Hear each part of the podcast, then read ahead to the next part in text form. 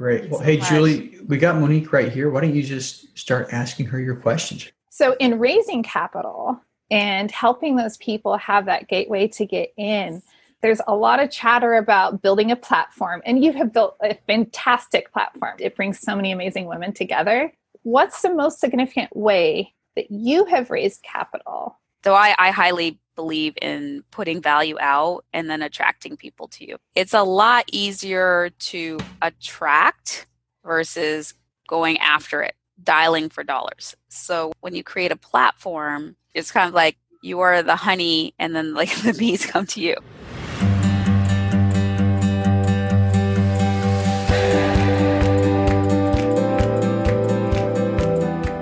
Welcome to the Diary of an Apartment Investor podcast with your host, Brian Briscoe.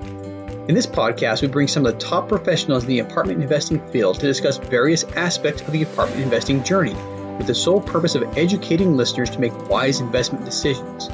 The Diary of an Apartment Investor podcast is sponsored by Four Oaks Capital, bringing you high yield returns through apartment complex investing. This is journal entry number 40 in an episode you don't want to miss. On today's show, we have experienced investor Monick Halm and aspiring investor Julie Holly. And in this episode, we talk about building a platform and facing your fears. And now, the show. Welcome to the Diary of an Apartment Investor podcast. I'm your host, Brian Briscoe with Four Oaks Capital. I'm very excited for today's show. It's one of our Ask the Expert episodes, and we have two amazing women on the line with us right now. One with a ton of experience in this and other businesses, Monick Halm, and a very motivated and energetic aspiring investor, Julie Holly. So, Monick is the founder of Real Estate Investor Goddesses. She's an educator, an advocate for female real estate investors, and has a mission to help 1 million women achieve financial freedom through real estate. Monick herself is a real estate investor and a syndicator and owns, together with her investors, 1,300 rental doors across seven states. She's also a number one best-selling author, podcast host, real estate strategy mentor, wife, and mother of three amazing kids. So that said, Monick, very impressive. Welcome to the show. Thanks for having me, Brian. Yeah, well, thanks for coming on. Julie, also welcome to the show and uh, love having you too.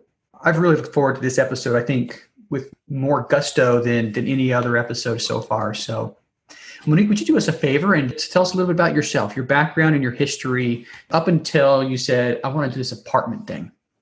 Sure. Yeah. So I never growing up never would have considered apartments. Never thought of real estate investing. My parents i'm a first generation american. I have mm-hmm. great parents very supportive always told me i could be anything i wanted to be in parentheses as long as i was a doctor lawyer professor engineer yeah so, yeah just yeah as long as you're one of those things sure. As long as you're one of those four things you could be anything you want. Yeah. well i mean for them that was what success was. You, you go to college then graduate school and you get a big job and you work yeah. for 40 years you get a gold watch you retire play golf you die and that's success and um of those choices, I chose law and I mm-hmm. became a lawyer and was working uh, in a big law firm partnership track. I was miserable, but that's a different story for a different podcast. Uh, with regards to real estate, the only thing I'd ever been taught was to buy your own home. Mm-hmm. So I went to do that. And this was in 2005 in LA, where I live, towards the top of the last bubble. And for those, you know, you're, Brian, you're in DC, so you mm-hmm. understand kind of higher prices. But oh, yeah. for a lot of people in other markets, they don't understand how you could have a six figure salary and not and have a hard time being able to buy a house. But in LA, starter homes in a semi decent neighborhood at that time were in the 600, 700, 800,000 dollar range. Yep. And I couldn't do that by myself. So a friend of mine was a similar boat, suggested we buy a duplex together. Mm-hmm the original idea we'd buy a property with two equal sides. And instead of finding that, we ended up finding this beautiful old craftsman that had a larger, one larger unit, and then a two bedroom up, upstairs, and then a converted garage that was another one bedroom in the back.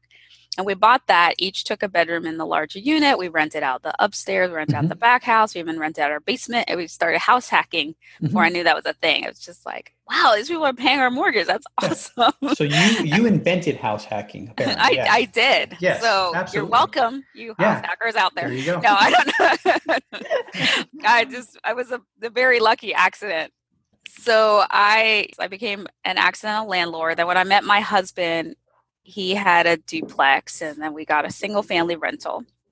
After the market crashed, we sold one of the duplexes we started flipping and mm-hmm. that was what I thought investing was because of the HGTV shows. Thought, that Yeah. looks fun. Let's do that. Yeah, it was all over every network too. They had like seven different flipping shows. You know. I so, know, and yeah. I I thought that's what that's how you invested. Yeah. You'd look in your in your area and you'd find homes and you'd buy them, fix them up, and sell them. Yeah. So we started doing that when houses were on sale. By 2015, they were not so on sale. Mhm.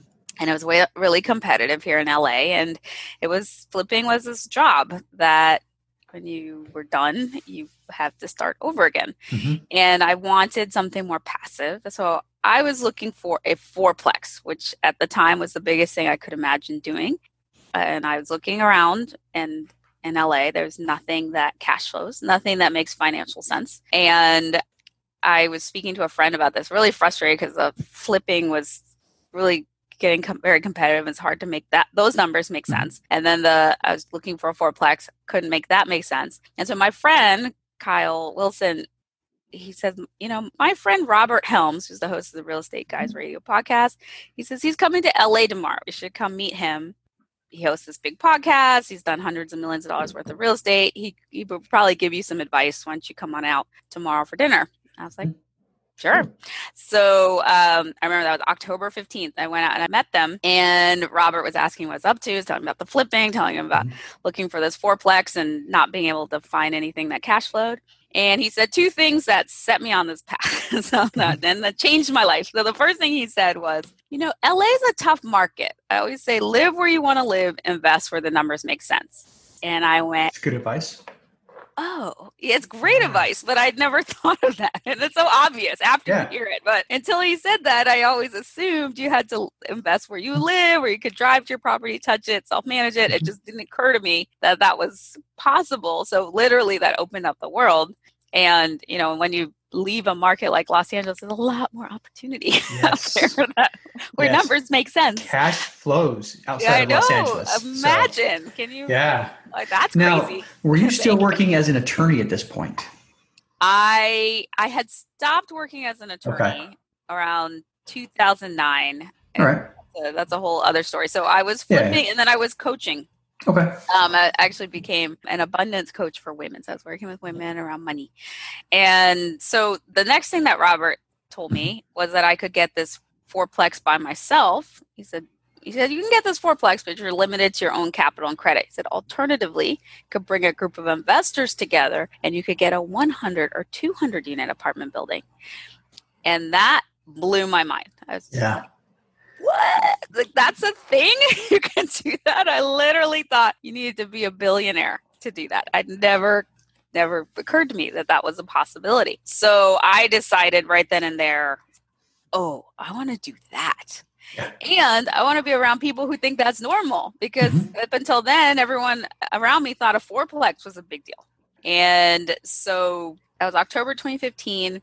In January 2016, Robert Helms, his partner Russell Gray, were doing a syndication seminar. I went home that night, signed up, and in January in Phoenix, uh, we were at that seminar, and I was like, "This, this is it. This Yeah, is what I want to do." Yeah. I was hooked, hook, hook, line, and sinker. I was in, Oh, and so we we joined their mastermind, and then I met Brad Sumrok there, and we became personal mentoring students of his, and and then we we were off to the races. So that year, we well we we were also syndicating. We've always syndicated other asset classes as well. So our first syndication was actually a, a mobile home park, and then we passively invested into multifamily deals, and then we got two multifamily deals of our own that year as well. So Wow. that we syndicated.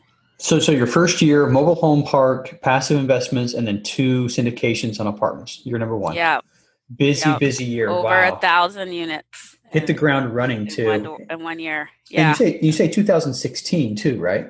hmm Okay, yeah, and and I, mean, I imagine there's been a lot of cap rate compression, a lot of appreciation in those assets since. So Yes. it's a so great we've, time. we've sold uh, pretty much all of that. Mhm. We went full cycle, all of it except for we still have the mobile home park. Mhm. And yeah, so we've done nice, done more in different things. good, good. So let me let me ask you a really quick question. What's your motivation or your big burning why for this? So there are a couple of things. I mean, when I first on, on the more selfish side of mm-hmm. it, when I when I first found out, it's like when I wasn't limited to my own capital and credit. So at this you were asking me was I still working as a lawyer? I yeah. was not. So I was not a W two anymore, mm-hmm. and neither was my husband. He had a graphic design business. So we're both self employed. Mm-hmm. And any of you out there trying to get conventional lending when you're not a W two is hard.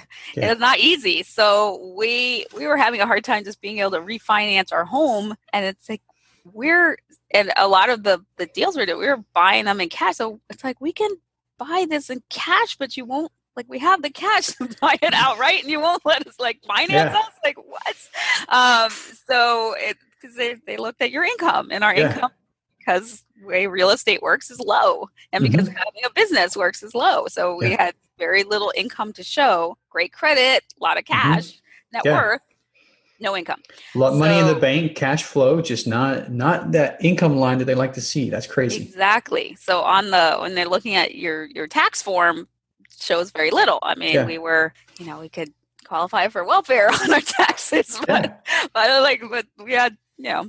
Yeah. So when I found out what commercial loans could do, right? So I could get very easily like large commercial loans, and we were able to access that type of financing. But on these smaller ones, we were we were limited. So when mm. I realized I wasn't limited to my own capital and credit, that's what really got me mm. excited. Nice. And got me into it for the in the first place. And then being able to share this opportunity with other people. Mm-hmm. One of the the things that I, I, was telling you that I was already working with women around money and abundance.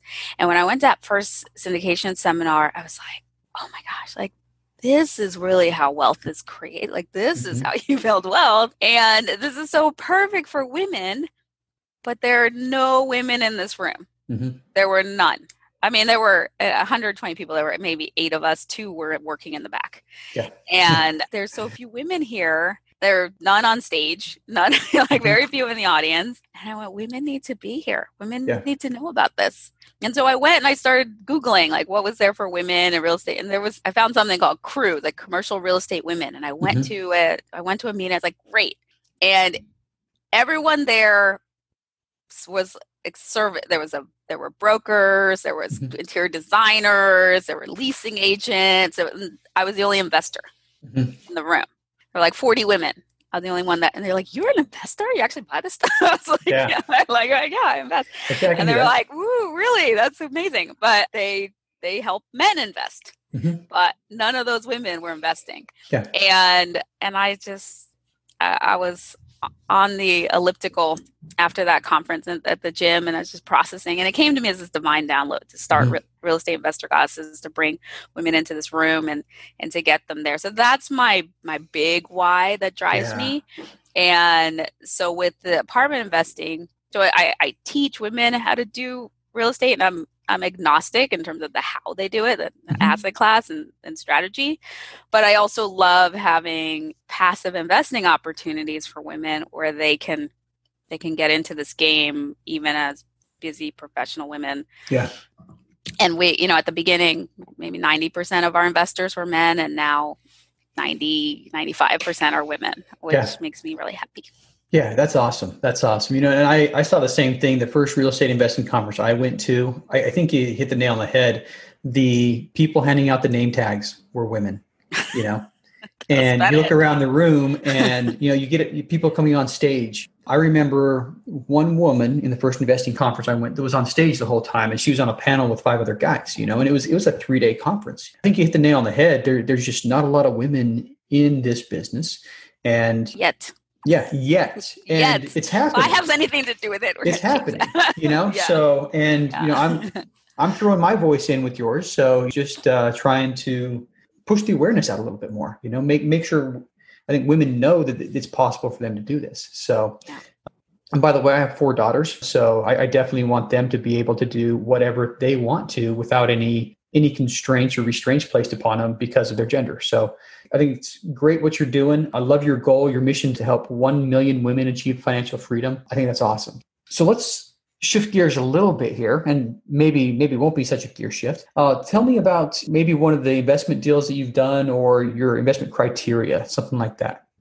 Sure. So I can tell you what's helped me shift it.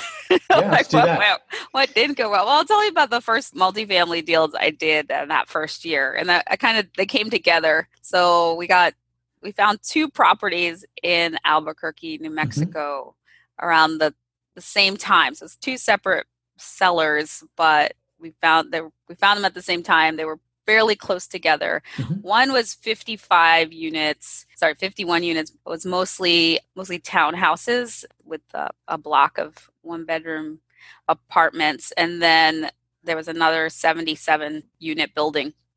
And we bought we bought them, at the same time, and we're managing them together. So that's like 128 units. Mhm. And so those, especially one of them, was in this area that looked to be up and coming and gentrifying. There was a new there was a new Starbucks that had Mhm. gone in across the street, a new Planet Fitness, and there was a hospital and it looked like okay th- there's there's a lot going on and and then there was another building that looked like it had it had rehabbed and was doing well with our with the business model we had. So we thought, okay, this is great. We're coming in on the ground floor. But that area was in what had what was called the war zone area of, of uh, Albuquerque. Yeah. So just FYI, people do not buy in war zones. so like, Yeah. um, there was a reason it was called the war zone, and uh, even though there was, we saw these signs that things were changing. That we had shootings at that property, we had fires at that property, we had guns pulled on our property managers, we had like uh, squatters that left Mhm. hypodermic needles. I mean, it was just. It was, It, was one of those places. It was one of those places. And So just like praying were- it doesn't end up on the news kind of You place. were a slumlord, huh? I was that. not a slum, but we spent a lot to fix it Yeah. up. And then it just was really tough. And you know, and, and then we'd go and people were like, Oh, I'm so you know, and, and some of the Yeah. things we we did, like they're like, I'm so grateful now our kids can play outside or but then, you know, other people kind of like we'd put spend a lot of money and put in security gates and they'd leave the gate open and all this Mhm. stuff like I was like, like, why? come Why? like, are you doing this? Like, we put this security gate so we could keep, you know, you all more Mhm. secure, and you're just sticking a rock on there so that it doesn't close and anyone can come in. So it was really, really tough. And after having that experience, I realized that for me, what makes most sense is to be in B class, ideally in like A class neighborhoods Yeah. or B B plus, and there's just a lot less drama.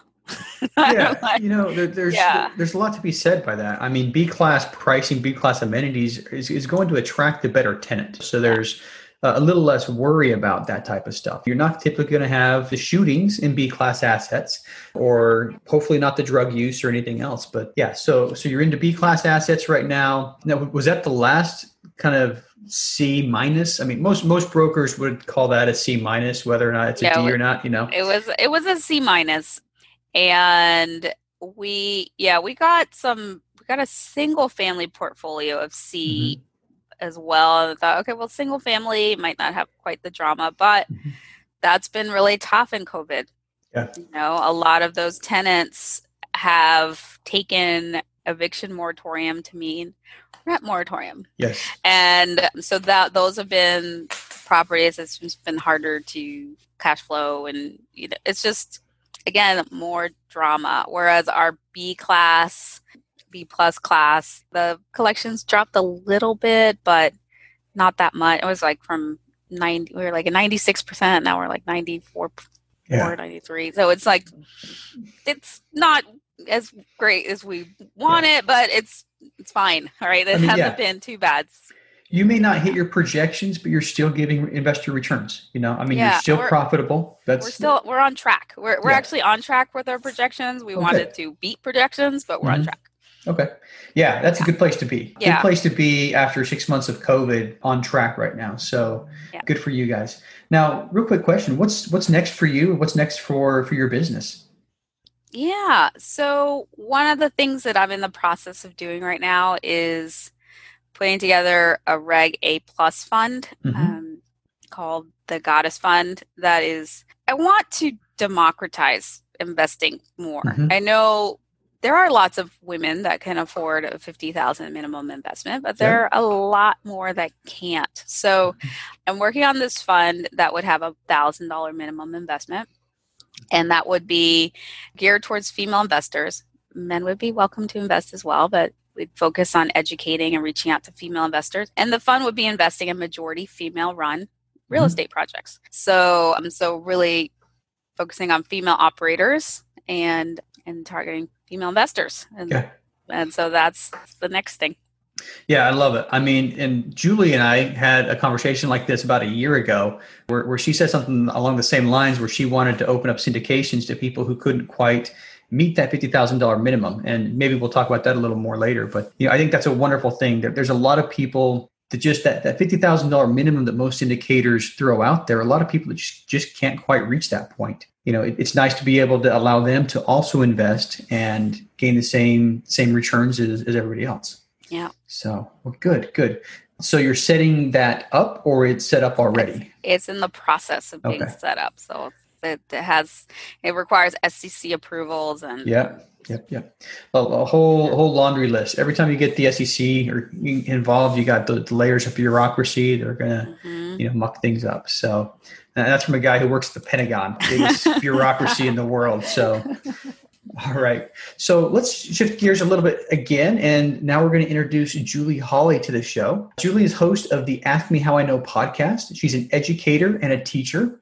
She's a passive investor and the co founder and capital raiser for Three Keys Investment. So, Julie, welcome to the show. Thank you so much, Brian. You know, you know how important this is to me being on the, this episode because the two of you have played such a profound role in my evolution as an investor. So this is like dream come true. Thank you guys for the opportunity. You know, ever since I started this, I was thinking I need to bring Julie Holly on and I was waiting for what I thought was a perfect opportunity and bam, here it is. Mm-hmm. So tell us a little bit about yourself then. Give us a little bit about your background and your history up to the point where you decided to invest in apartments. Sure. Well, I was born and raised in residential real estate and not the investing side of it, but mm-hmm. my dad was a sales agent for residential real estate. So my mm-hmm. entire life I was toted around, uh, you know, sliding around on the back seat because you didn't have to wear seatbelts back then. Totally dating myself. Yeah. and so we'd be sliding around on the back seat, carbon copy contracts that were like 10 pages thick. And mm-hmm. that was like that was early California days. Can't imagine them yeah. now, Monick. but um, but all that to say, I'd been around real estate, and I was being around my dad. He was always evolving as a person, and he didn't hold himself back. And so I had that constant influence in my life, which was really great. And then I had that influence of him demonstrating by how he did things, as he was a top performing agent, um, mm-hmm. sales agent in our area. And that was always put your client's needs first, and the money will follow. Yeah. And so just that level of customer care. And I look, I realize now the role that that played in my own personal journey so while dad was a real estate agent, mom's a teacher, and I'm the only girl of three older brothers. So I was kind of like split, like, what do I do? Mm-hmm. Um, so uh, overachiever, both. I graduated college. Yeah, exactly. Do both yeah, things. Both. follow mom, follow dad. Just do yeah. both, and everybody's happy. so yeah. I was an overachiever and graduated college early and started teaching in the public school at 22. And a few years after that, I found myself thinking, like, I'm holding myself back because I'm afraid. I'm mm-hmm. afraid that if I go into real estate and I follow dad, that I'm going to be on the same roller coaster. He was not a good businessman. I love it, loved him to death, still love him, but uh, you know that wasn't his strength, and so it was feast or famine type mm-hmm. living, and I didn't want that in my life. But I also didn't want fear to stop me from chasing after something. And so what I did was I said, I'm going to go for it. So I got my real estate license and I went into real estate. And guess what? I kicked butt. It went really well and it was awesome. But what happened was I was also this teacher girl at heart and people are not really very nice or ethical in that particular real estate niche. And so I I was jaded. I, I couldn't believe the things that I saw were happening. And just by nature of who I am, it's kind of I I would say something. I'd be like, wait, how what you that's breaking the law. Like you can't do that. Yeah. And so I, I didn't really like playing that role at all. And I went back to education. But my husband and I decided that we wanted to have a rental portfolio. And by nature of some experiences in early adulthood, I really have a heart towards women just like you monick especially women who have experienced maybe some hardships and you know some domestic situations that are devastating. And so sometimes people need an opportunity for someone to believe in them. Sometimes people need an opportunity to get their feet back on the ground and they want to turn their life around. But finding a rental when you're trying to have you know turn things around can sometimes be challenging. Yeah. my husband and i shared the same heart of why don't we do a win-win if we start purchasing rentals, single family rentals, then we can help people that are caught in the margins who want a better life. And we can also be building this little passive portfolio for our, our future retirement. So, going down that path, it was working out really well. And I managed our few assets. We didn't have a whole conglomerate, so I don't want to paint any false pictures, but it was really fun. I was able to manage, I was living at different points in California or Colorado and able to manage the properties from long distance, which was like this huge like aha. And it was really funny because I was placing a tenant while we moved back to California and I'm placing a tenant into our property we had in Denver, Colorado. Mm-hmm. And the phone rings as we're driving to this little remote town in California we're driving to Turlock and it comes up with that number like, oh, Turlock, California. Oh, maybe our friends are calling us from a different number. We're going over to their house for dinner. Turns out it's this guy that wants to rent our place over in Colorado. So it's really fun. Um, and yeah. so it was really eff- effective. So it was really great to get that side of property management and rehabbing properties and experiencing that. But like most people realize, scalability and you just reach this point where you're like maybe i don't want to manage assets. Maybe i just don't want that question mark in my mm-hmm. head of okay how's this tenant doing? How's this asset doing? I didn't want to have to manage that. My husband and i truly wanted some passive income. Yep. and so we put that on pause and we said well actually he just said let's just pause for a bit. And I kept asking him, can we invest again? Can, can we start investing? Can we start investing? Can, come on, I'm, I'm just getting bored over here. I think I need to invest. I have too much energy as, any, as anyone who knows me knows, like I have too much energy. I have to have like, okay, I could be teaching, but I got to be doing something else also. so, right, right. so he finally gave me the green light. He's like, okay, I'm, I'm ready. Go for it, honey. And that is when I met Monick through Bigger Pockets. Like you didn't know we met. Isn't that fun? so similar to you, Monick, as you were telling your story, it was funny because I'm like, oh my gosh, so many crossovers. So I was driving to the gym at O Dark 30 and I was lamenting that I've been listening to Bigger Pockets and podcasts were a game changer because now that there are these podcasts, you can learn so much so quickly, or at least get exposure, right? And so listening to Bigger Pockets and literally was lamenting the day before. I really like Bigger Pockets. I really like it. It's so much fun and I'm learning a ton. But I haven't heard a woman on there yet. And so here I am at like five in the morning driving to the gym in December of 2019 and here comes Monick's effervescent, like super fun, savvy voice coming through, telling her story. and I'm like, oh my goodness. And that, kind of like you, Monick and Robert um, Helms, is like, that was my boom, aha moment of, wait a second, you said this magical word called syndication. And you started explaining it. And at that exact moment, it was this all of my life came into into uh, it just all had meaning it was like your teaching career has meaning and substance you can use that to teach and educate people your experience growing up in real estate gives you a different understanding on what's taking place on a lot of different levels a different asset class, different commercial is different than residential, but you still have this ground level understanding that will help you out. And I have a background in writing as well. And so just being able to create content of value and write efficiently. So like all of this, my heart to help everybody, everything just came together when I heard you say syndication. I swear, I was smiling in my car. I probably had the best workout ever. Got on the phone to my husband. I could not stop talking about syndication. And from that moment on, Steve, we're going to syndicate. We're going to syndicate. Yeah. exactly. He's like, was, what's a syndication? oh, gosh. And then I kept trying to explain it to him. I'm like, okay, so it's this. And I was probably just too excited about the whole process. And so through that pursuit, that's how I was I met Brian, which mm-hmm. you've been absolutely instrumental in helping my journey. And also went to a real estate guy syndication seminar, and that's where Steve got it. And then that was like the aha moment. He's like, aha, I get yeah. what you're about, honey.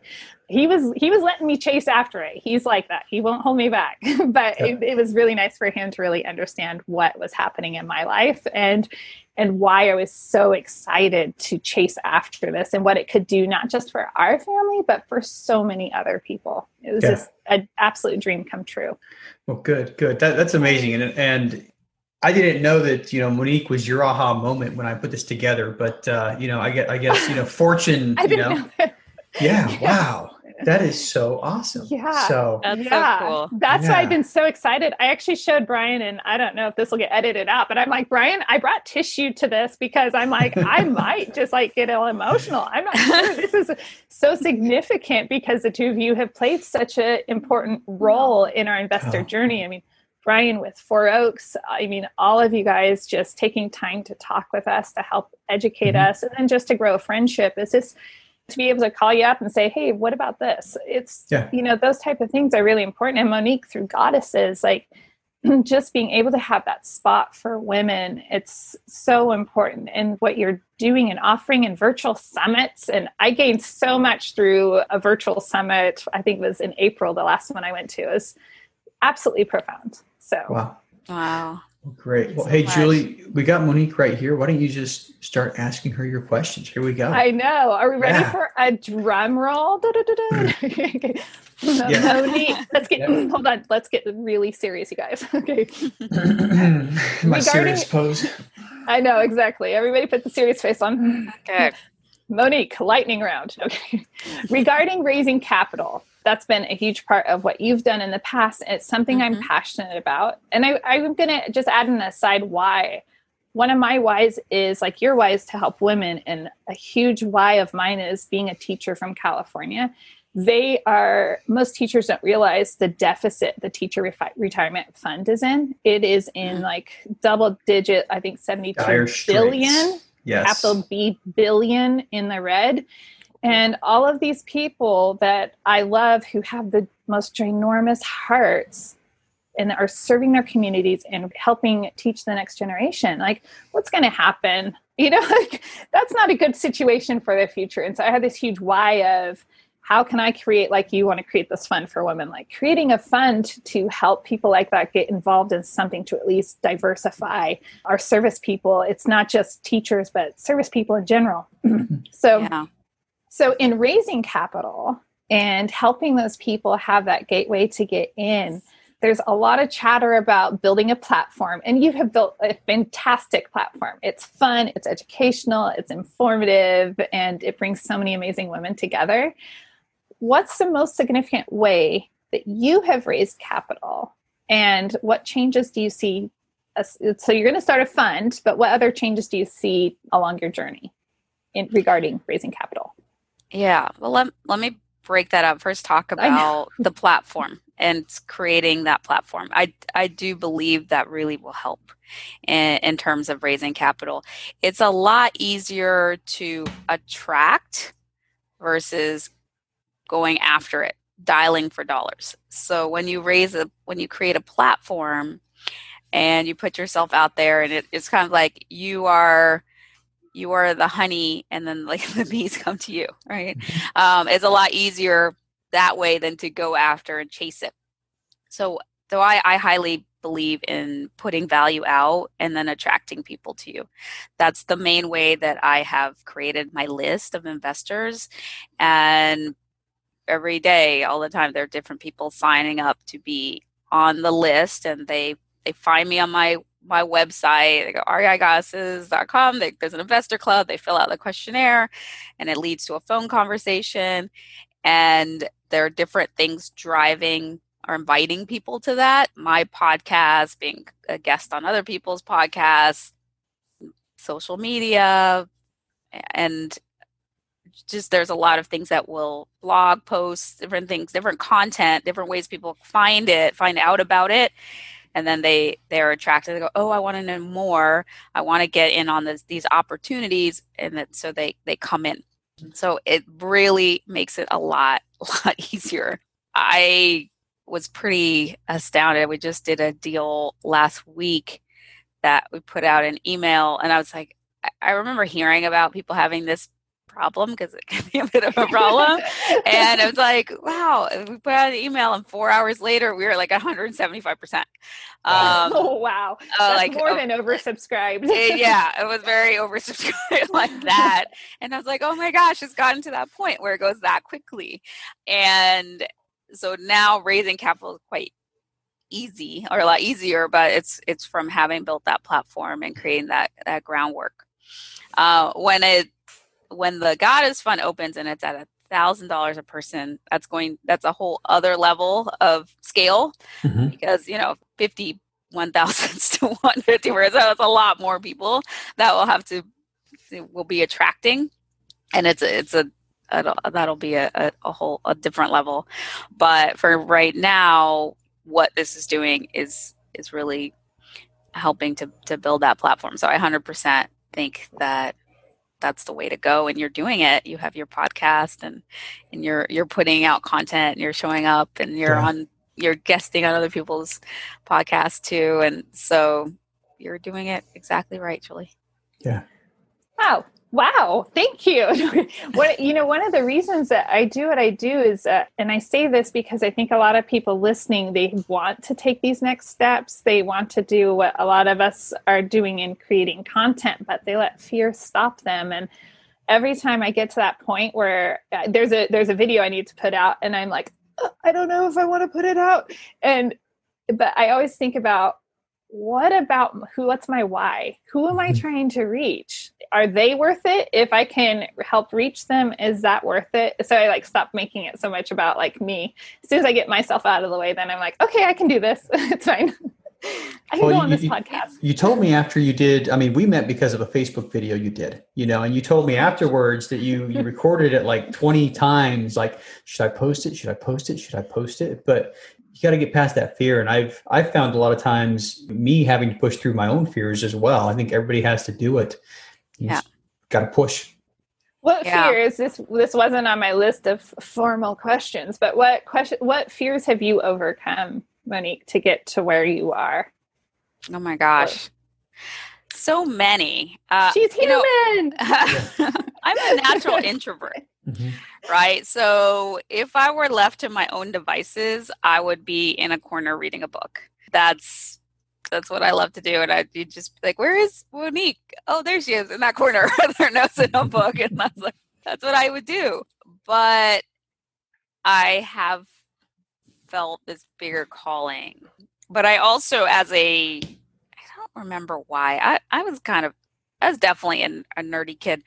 And I always reading and but one of the things that I really got and I loved whatever his name, Franklin Delano Roosevelt and and he had this quote about the, the only thing to fear is fear itself mm-hmm. and I mm-hmm. took that really to heart and whenever I found something that scared me I I would do it I tried to do things that would scare me and and, and, unless it was like obviously would kill me, like I wouldn't jump off a cliff. Be like, yeah, that's scary. Let's do. So, but unless it was like like heroin, let's do heroin. That's scary. Right. And I mean, like unless it was, um, I thought like this would this was really stupid. It would definitely kill me. I did it. So I have a practice of really exercising my fear muscles and courage muscles, and I've found that everything I want is on the other side of my fear.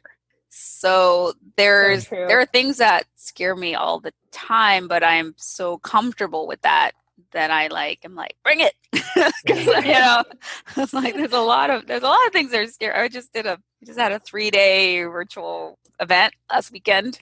And it was like, oh my gosh, it was it was like just putting out there and it's like, are people gonna show up for like eight hours a day of a mm-hmm. virtual event and doing all this stuff? And it was amazing. It was so great, but that was scary. And Yeah. it, it would have been very easy to be like, yeah, maybe not. And like, but I have this mission and I have this drive. And because it's scary, I'm doing it. So That much quote to be needs to be on my wall. Everything that I want is on the other side of fear. That's like the aha little moment for a lot of people right there. I'm, I'm going to put that on a plaque somewhere. right. all right. Yeah. Good. Yeah. Yeah. So, And what you say is so true about when you start overcoming those fears, the more you do it, the more practiced you are, and you have a positive experience on the other side. It changes things. Like me being afraid to put that little video out that took me like, it was 30 seconds, if that, you know, mm-hmm. just like an introduction video. And, it, but I met Brian because of it, you know, like that's amazing. So you, the more you do that, just like you're saying, you have these great experiences on the other side, and you're like, wow, that was worth it. Wait, like you said, where's the fear? Come on, let's do this again. That, that worked out really well. I was scared of doing that BiggerPockets interview. I was like, oh, mm-hmm. Were you really? people gonna listen to that? So oh, bigger pox is huge. it's huge. Wow. And I was like, bring it. Yeah. Because it's scary. You're going to have a million look, people listening And, to uh, you. and, yeah. and look, we wouldn't be here having this Yeah. conversation right now if I hadn't done that. Yeah. And we wouldn't be, and I wouldn't be syndicating or. I- I mean, I don't even know how that would have started because you're like the little genesis moment of that. So, Mm-hmm. Yeah. well, I have another question for you. Hmm I'm going to get serious again. With the economic downturn in mind, what challenges do you see coming for those seeking to raise capital? And how should we adjust to right now? Are there any adjustments to start preparing for that? Yeah.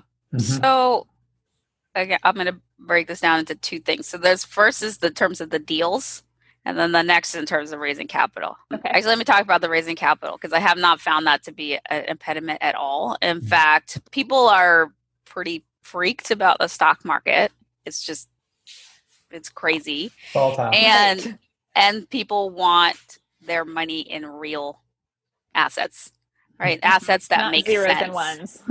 Yeah, and things where it's like it, it just you know, housing and is is an, an essential business. It's an essential need. Uh, I don't think everyone's going to decide they want to be homeless anytime soon. So the housing is going to be necessary. Uh, we've also been doing industrial, so there's still people manufacturing and, and doing food distribution and we interact with real estate all the time and so a lot of people are going ooh i'm scared of the stock market i would i would love to put my money into something that feels more steady and stable so i think right at the beginning we, we were doing a raise in march and we did one like right at the beginning of march and then we had another one at the beginning of april. So the april one was a little slower.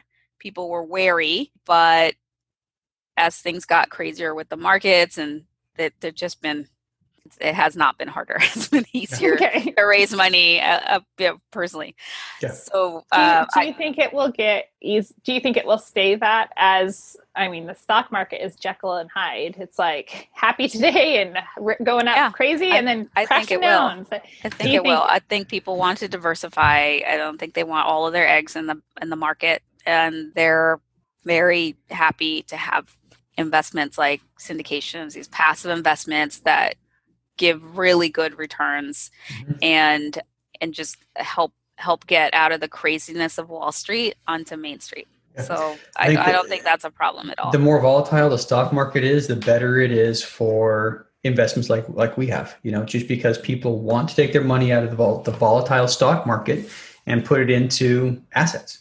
Unfortunately, we are coming up on the end of our time. Oh, Uh, I know it's been an hour already. so. Wow. yeah. Quick. If if I didn't have another commitment in five minutes, I would keep on going. But uh, um, I would go as long as you you ladies wanted to talk. But so I'm going to ask one question for for each of you. Monick, you go first. How can people get to know more about you? Sure. The best place is probably to go to my website, reigoddesses.com, or mm-hmm. also at REI Goddesses and all the social. So. Okay. And we're going to put links in our uh, show notes for all the the social media that you have. And I think that was on. I think you already sent that to me, so I think we're good. Julie, same question for you. How can people learn more about you? I love to connect directly with people. So find me over on Facebook or LinkedIn. It's really easy, Julie Holly, and send me a message. All right. Easy peasy lemon squeezy. There we go. All right. Well, thanks everybody. Thanks, thanks especially to you two for coming on the show today. I had an awesome time and look forward to talking to both of you sometime in the future.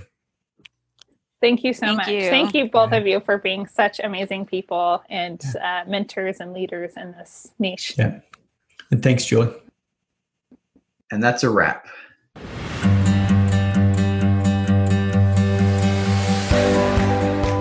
Thank you for listening to the Diary of an Apartment Investor podcast today, brought to you by Four Oaks Capital. If you'd like to know more about how to invest in apartment buildings or want to be a guest in our show, visit our website at fouroakscapital.com slash podcast or email us directly. If you're still listening, you obviously like the show, so pull out your phone, tap subscribe, and leave us a five star rating on your favorite podcast app. And we'll see you again next week.